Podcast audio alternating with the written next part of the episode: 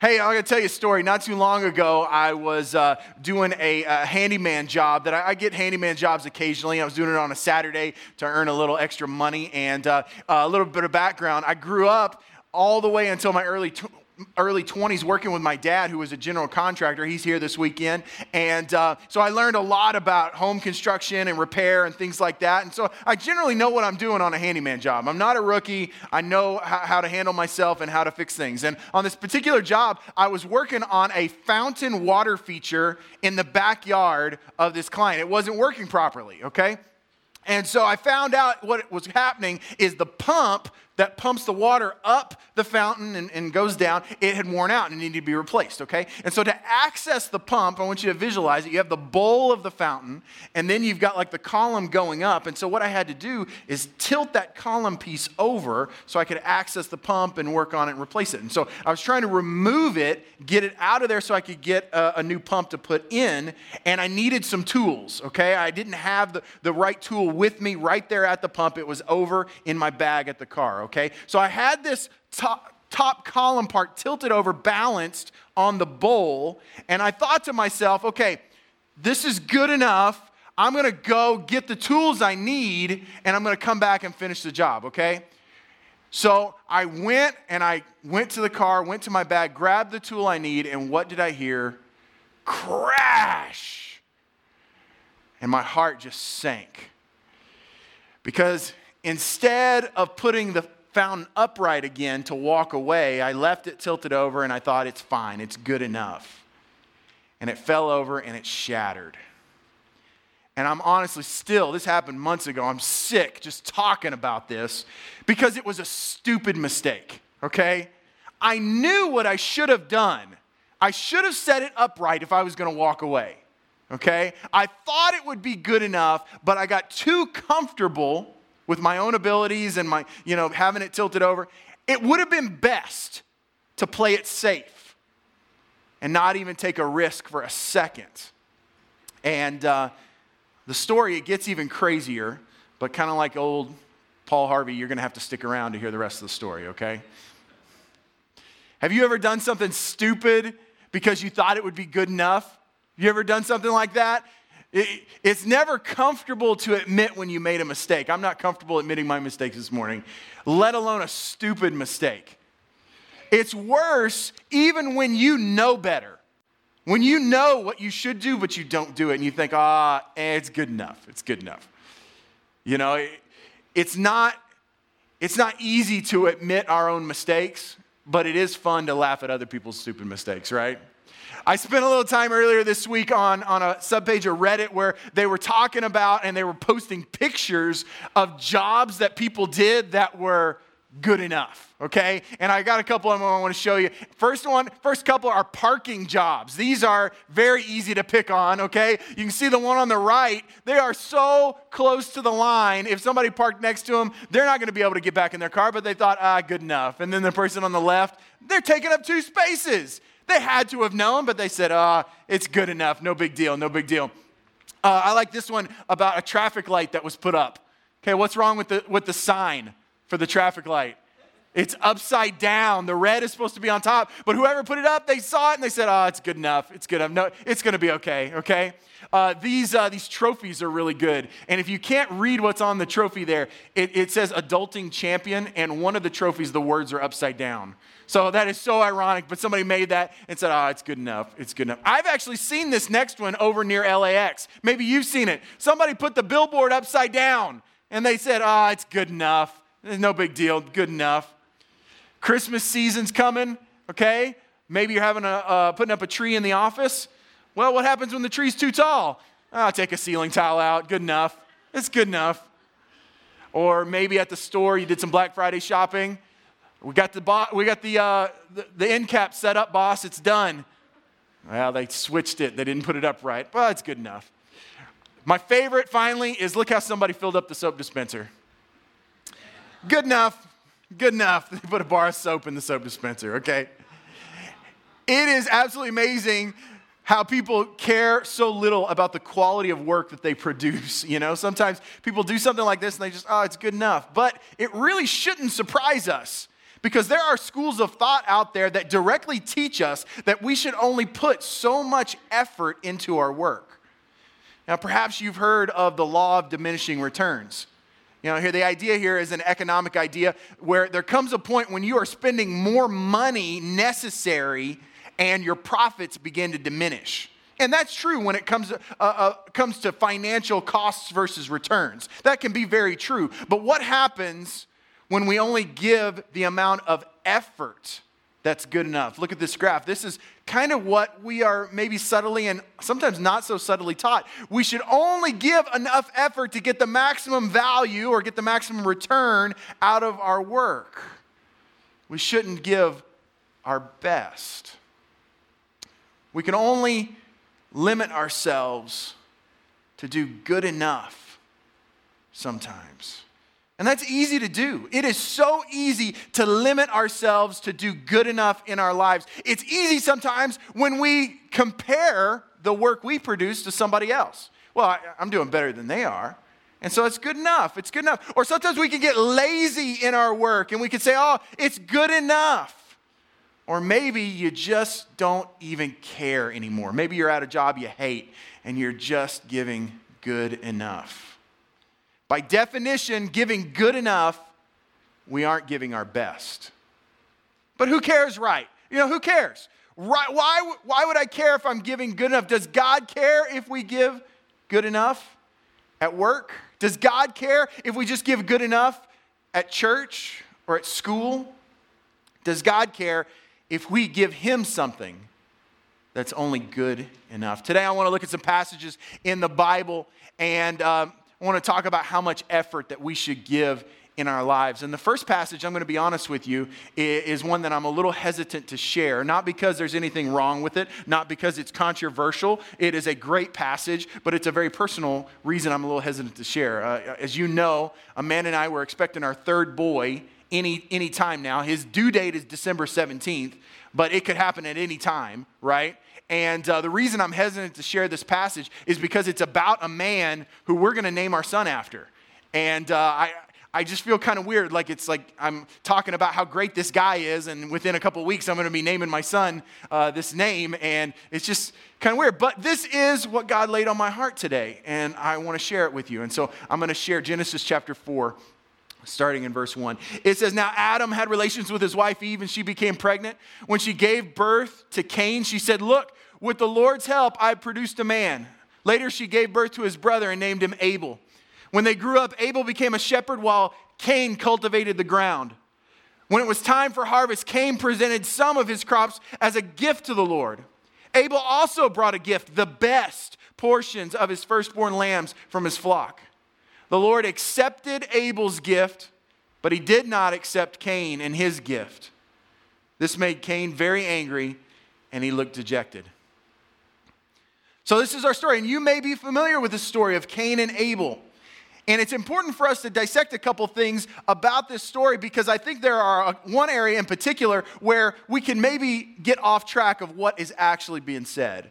But the first thing that I found interesting in reading the story and thinking about it and praying about it is that Cain and Abel, think about this, they are the first two children after the fall.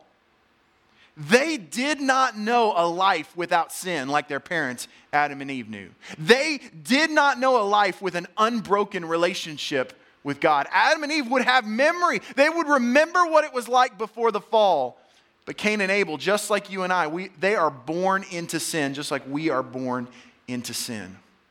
And secondly, here's really the, the thing we've got to understand about this story the emphasis of the story is not the contents of the gifts that each man is bringing to God. The reason God accepts one gift and rejects the other gift is not because God likes lambs more than he likes fruit and vegetables, okay? God's not on the carnivore diet and he's trying to not eat fruits and vegetables. No, that's not it. it, it it's not like God's going to eat either one of these gifts, as a matter of fact.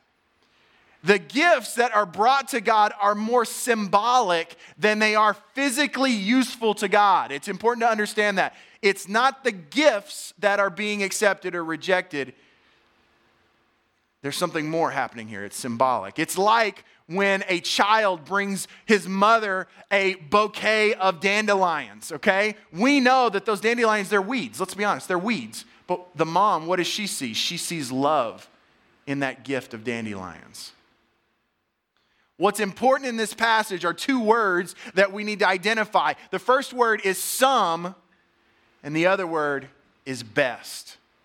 Cain gives some of what he has to God, and Abel gives God his best, gives the best. Abel, he carefully selects the best of what he's produced and he brings it to God as a symbolic gift of the best of his hard work. He brings his best as an act of worship and gives God his whole heart. That's why in Hebrews chapter 11 we read, It was by faith that Abel brought a more acceptable offering to God than Cain did. Abel's offering gave evidence that he was a righteous man, and God showed his approval to his gifts. Although Abel is long dead, he still speaks to us by his example of faith. And that's why we're going to name our son Cain. No, I'm just kidding. Now, Cain, on the other hand, he, he brings some of what he's produced. Now, understand, he is still bringing a gift to God. He's still bringing a gift. So, why does God reject a gift? Have you ever thought about that? It's because good enough is not in God's vocabulary. Good enough is not in God's vocabulary. You may, have, you may remember earlier in the year, we talked about and we had a series about the seven churches in Revelation. And, and Jesus tells the church in Revelation uh, uh, in Laodicea, He says, I know all the things you do, that you are neither hot nor cold. I wish that you were one or the other. But since you are like lukewarm water, neither hot nor cold, I will spit you out of my mouth. God doesn't want what's good enough. God wants our best.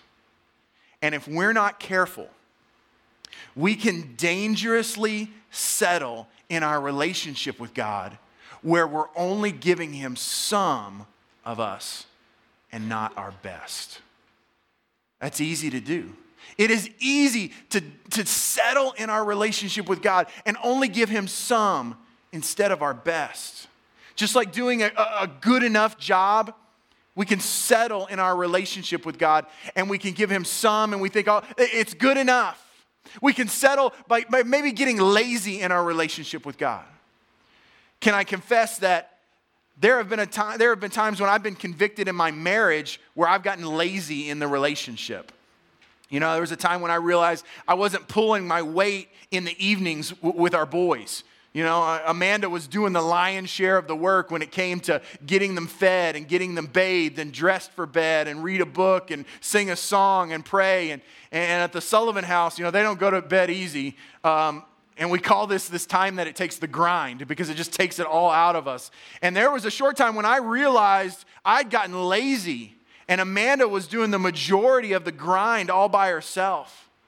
It's easy to fall into laziness when, when I'm tired and, and when, when I, I feel like I need a break. You know, it's easy. But I had to get, the, get back in the game. I had to decide I got to get back in the game. My kids and my wife, they need my best even when I'm tired. And I think that it's easy to get lazy in our relationship with God too, especially if you've been a Christ follower for a long time. You can, you can slide into laziness without even realizing it. Because when you've been a Christ follower for a long time, there comes a point when you've heard every sermon, you've sang every worship song, you've been to every event, and it's easy where you can choose to be lazy. You might let other people take the lead while you sit on the sidelines. But I want to challenge you. We've got to get back in the game. We can't allow ourselves to get lazy in our relationship with God. We've got to give Him our best. You know, it's also easy to settle into a good enough relationship with God when we compare ourselves with others. When we start to judge our own spirituality, when we look around and compare ourselves to everyone else's spirituality, we say, well, at least I'm not doing that. At least, at least I'm I'm not as bad as when we compare ourselves with others, it's easy to settle into a good enough attitude with God. Because even the most messed up person in church can look around and compare themselves to somebody else and find somebody else a little bit more messed up and make themselves feel a little bit better. There's always somebody more messed up than us. And if we compare ourselves, it's easy to settle into that good enough relationship. I want you to remember that God did not compare what gifts that Cain and Abel brought. God did not compare what gifts Cain and Abel brought. He judged their hearts individually. Individually, he examined their hearts, and that's what he judged. You ever have a coach, a parent, or a teacher ask you the question Did you give your best? You know, maybe after your report card comes in, you give it to your mom or dad and they say, okay, okay, did you give your best? After a game, did they ever say, did you do your best out there? Maybe after you gave a presentation, did your boss ever ask you, was that your best? What, what are they asking when they ask you this question? What they're saying is the outcome of the game or the report card or the presentation, the outcome isn't as important as important is uh, the outcome is not as important as how you did it. It's not whether you win or lost, it's how you play the game. It's not whether you passed or failed, it's did you give your best? Did you give it all? You know, we aren't always in control of the outcome of things in our lives. There are times when we don't give our best and we win. There are times when we do give our best and we lose. Thankfully, God is more concerned about our heart and the outcome. See, giving our best is what God asks of us. And when we present our gift to Him like a great coach, He judges our performance based on our potential the potential He put inside of you. God didn't look at Abel and said, Why? God didn't look at Cain and said, Why can't you be more like Abel? No. He judged their own performance based on their own potential. You know, Christmas is right around the corner, and it's my favorite holiday. I'm really excited. You get around me, and you're going to get a Christmas overload, okay? I've been listening to Christmas music since October, okay? I'm just telling you. Um, and it seems like every year because I listen to so much Christmas music, I guess there's a song that stands out to me spiritually. Over the past several years, this has happened where there'd be one song that just kind of sticks in my heart, and I'm like, oh, yes, that's a great song. And last year, the song was the, uh, the Little Drummer Boy. And you, you know the song. It tells a story. Uh, for all we know, it's a fictional story of a boy who was with the shepherds the night that Jesus was born. And as the shepherds, they go to see Jesus, the new king the boy realizes that he doesn't have a gift that's worthy enough to give a king. And so he decides he's going to play the baby Jesus a song on his drum. And I'm not going to sing it, but I'm going to tell you some of the lyrics here. He says, Shall I play for you? Parumpa pum pum on my drum. Mary nodded, parumpa pum pum. The ox and lamb kept time, parumpa pum pum. I played my drum for him. Parumpa pum pum. I played my best for him. Parumpa pum pum. Rumpa pum pum. Rumpa pum pum. Then he smiled at me. Parumpa pum pum. Me and my drum. Yeah, it's a good song. I love it. I love that song. But I didn't catch this until last year. Baby Jesus, in the song, God made man, nods at the boy not because he likes the song on the drum. He nods in approval because the boy gave God his best. I love that. God wants my best. God wants your best. So, what does it look like to give God our best? I think giving God our best, it's summed up in Deuteronomy 6 5. It says, You must love the Lord your God with all your heart, all your soul, and all your strength. God he wants all our heart. We, want, we give God all our heart. We give Him all our soul, which, which I believe is our best worship. And we give Him all our strength which I would say is our best work. And really, these things that we give to God, I, I think they're progressive. I think they happen in an order. God receives part of our heart at salvation when we're transformed and we're made new, we're made into a new creation, we begin to fall in love with Him. And then I think we start to give Him our best in our work. So when you get saved, you work to treat others better. You get saved, you give your best at your job. You work as if you're working for Jesus. Colossians says this work willingly at whatever you do, as though you are working for the Lord rather than for people. Remember that the Lord will give you an inheritance as your reward, and the master that you are serving is Christ. See, when we give our best at work, we're giving a gift to God. God is pleased when He sees us using the full potential that He put inside of us. We can't settle for giving God what's good enough at work. We got to give our best because we are giving it to God. And then I think when we're giving our best at work, we learn what it means to give our best in worship. Colossians again says, Let the message about Christ in all its richness fill your lives. Teach and counsel each other with all the wisdom he gives. Sing psalms and hymns and spiritual songs to God with thankful hearts. And whatever you do or say, do it as a representative of the Lord Jesus, giving thanks through him to God the Father. So when we're giving our best at our work, that becomes worship to God.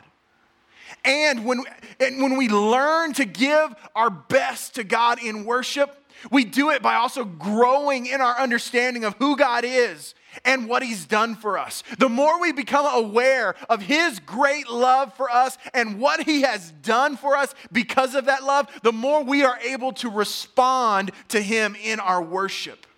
And that means every day during your quiet time, you worship Him. It means as we live our lives in a manner that is pleasing to the Lord, we worship Him. It means as we resist temptation to sin, we worship Him. It means as we come together as the local church and join our hearts together, we worship our great God. When we come together as the local church, it is not the song that is sung that's important. It's not whether you sit or you stand that is important. It's not whether you can sing well or you can sing poorly. That's important. First service, I said, You can sit with me. You can stand next to me if you sing poorly. And people started asking Amanda, Can you not sing? No, I was. She sing fine. I'm talking about me. I can't sing, and so you can come sit with me, and we will sing poorly. But that's not what's important, whether you can sing well or sing poorly. Giving our God the best in worship is what's important. That is what God responds to. That's what He wants of us. Then, when we do all these things, we learn to give God all our heart. That's what it means to give Him all our heart. To give God all our heart is when we fully surrender to Jesus. Galatians 2 says, My old self has been crucified with Christ. It's no longer I who live, but Christ who lives in me. So I live in this earthly body, trusting in the Son of God who loved me and gave Himself for me. This is the ultimate form of giving God our best. It's when everything you do is for Jesus, when God has complete control of your life, when Jesus has taken the wheel because you gave it to him. And there are depths of giving God our best that can take a lifetime to discover. Discovering every day what it means to give a little bit more to Jesus, surrendering a little bit more to Jesus, and finding out the more that we surrender, the freer we become in this upside down kingdom of God. The more we give our life, the more we find it. And do you know why God wants our best? Why did God accept Abel's offering and reject Cain's offering? It's because God wants our best because it's really the only thing that we have of value to give to Him. Think about it. He already owns the entire universe, He owns everything. Everything that you have is His. But God wants our hearts, He wants all of us. He's given us free will and he wants us to choose who are we going to give our best to? Are we going to give our best to ourselves, our family, the world, or are we going to give our best to our heavenly Father? If we ever want to see God respond to our hearts, that's the way we respond to the love that he's already given us. All we have to do is give him our heart, our soul, and our strength. Because God's great love for us, He's already given us our, He's already given us His best. And He wants our best in return. The rest of my fountain story. So I broke the fountain. It was my mistake. It was a big, it was a stupid mistake, but I was on the hook. For all I know, that fountain could have cost thousands of dollars. And when it happened, all I was thinking was, well, I'm doing this handyman job for free and probably the next six handyman jobs for free. And I was sick. And so I went and got the homeowner. I said, well, we've got a problem. The fountain is falling over and I broke it. And I was ready. I, I, I was ready for it. I was ready for anger. I was ready for judgment. I was ready to pay. And you know what they said? Thank you so much. We hate that fountain. We wanted to get rid of it, and you just made the decision for us. I was blown away. I'm standing there going, it gets better. The fountain that I broke, the one that I was in debt to pay for, they paid me to haul off the broken pieces. that, my friends, is a perfect illustration of the grace that God has for us. You and I, we are sinners. We have broken God's laws. We have made our share of mistakes. And we were going to have to pay for those mistakes. We were going to have to pay the price. We deserve anger and judgment and consequences. But when we accept Jesus, the debt is erased.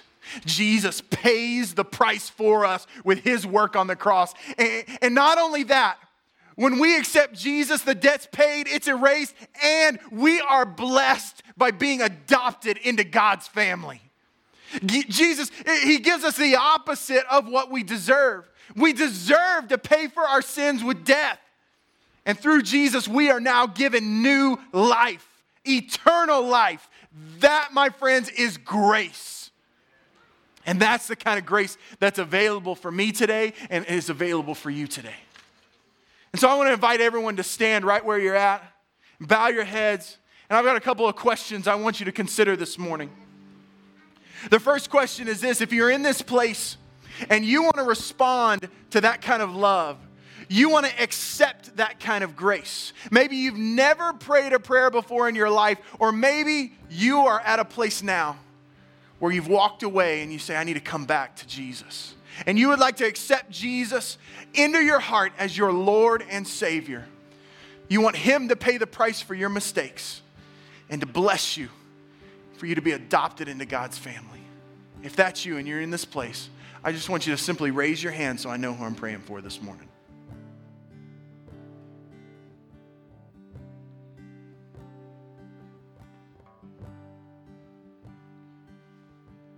I'm going to assume everybody in the room is already part of God's family. It's a good thing. Our hearts are right with God. And so that's the second component this morning is this. If this morning you've been challenged, your heart is tugged, the Holy Spirit is tugging on an area of your heart where we need to make an adjustment and we need to give God our best. Maybe it's work. Maybe you're not giving your best at work. Maybe you've gotten lazy or you don't care and you say today, I need to do a little better because I want my work to be worship to God. Maybe today your worship is an area where you're challenged to give God your best, to live a life that's pleasing to God, to resist temptation. Even when we come into this place, maybe you're challenged to give God your best as we sing and we worship together. And finally, maybe you're challenged today because you want to give God your whole heart. You want Him to be in complete control of your life. You want everything you do, everything you say to be for Him. If that's you, I just want you to raise your hand right where you're at. I'm raising my hand too. Let me pray a prayer blessing over you. Jesus, we want to give you our best. We want to give you everything. We're sorry, Lord, for the times when we settled for what was good enough.